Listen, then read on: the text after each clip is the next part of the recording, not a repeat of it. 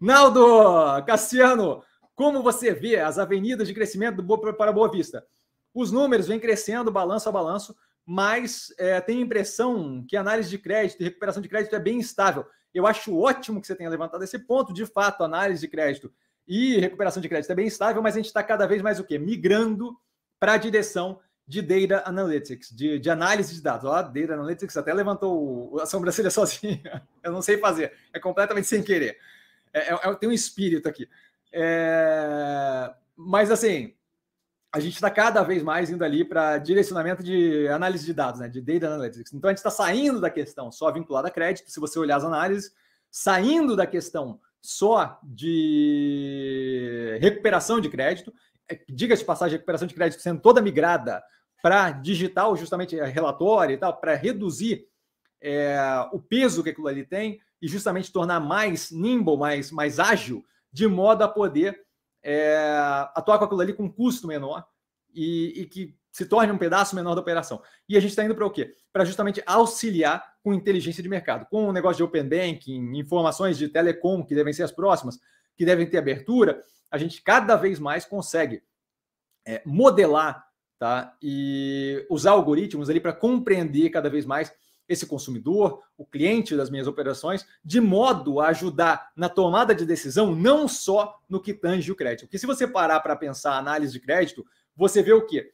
Grande parte daquela. Aquilo ali basicamente é gestão de risco, certo?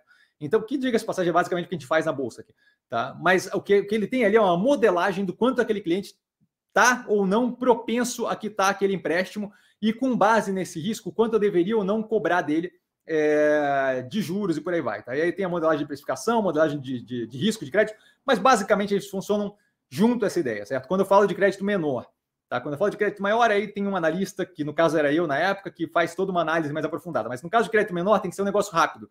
Então, algoritmo que me dá uma base do como aquilo ali pode funcionar.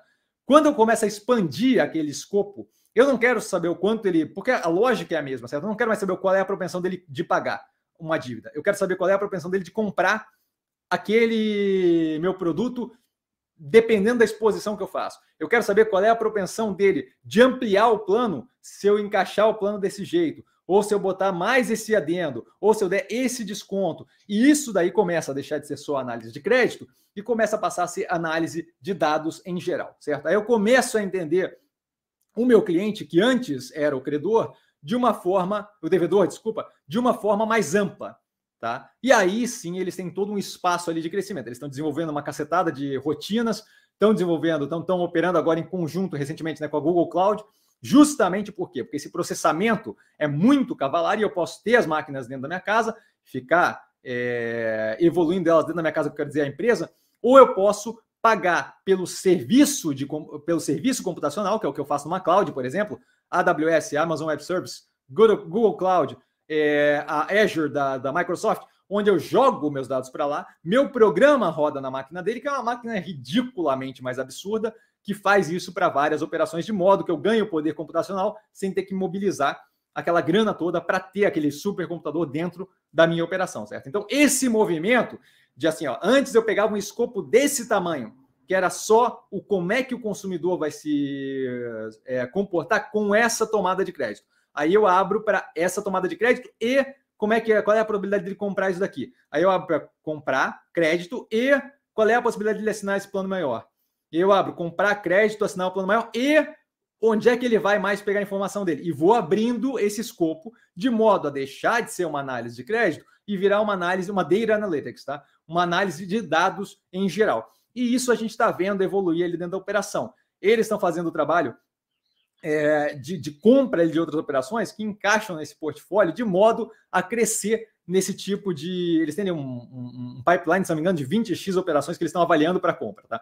Então, esse processo todo de adição de novas capacidades vai auxiliar nesse processo por enquanto é incipiente, mas nós já vemos uma operação que roda muito bem e que está indo numa direção de justamente ampliação das capacidades. Então, é esse o caminho que eu vejo e eu vejo como muito inteligente, muito interessante. Ah, vai conseguir competir? Não vai conseguir competir. Olha, eu, eu, eu tendo a acreditar, especialmente pelo, pelo que eu vejo de operações lá de fora que vem aqui no Brasil e tentam lidar com o nosso consumidor, que o Brasil é um país consideravelmente mais complexo no que tange bolsa, consumidor, comportamento do que Estados Unidos. Ergo, a diferença que a gente tem de profissional lá fora vir trabalhar com finanças aqui e a galera daqui trabalhar com finanças lá fora. Quando você sai, é, quando você é o profissional financeiro aqui no Brasil vai trabalhar nos Estados Unidos, é um passeio no parque. O contrário não é real.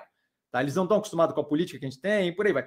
Isso vale, em grande parte, até um certo ponto, com o consumidor. Os consumidores aqui não se comportam como consumidor americano. Certo? A gente, a gente, a gente cresce muito tendo que dar nó em, em, em gota d'água.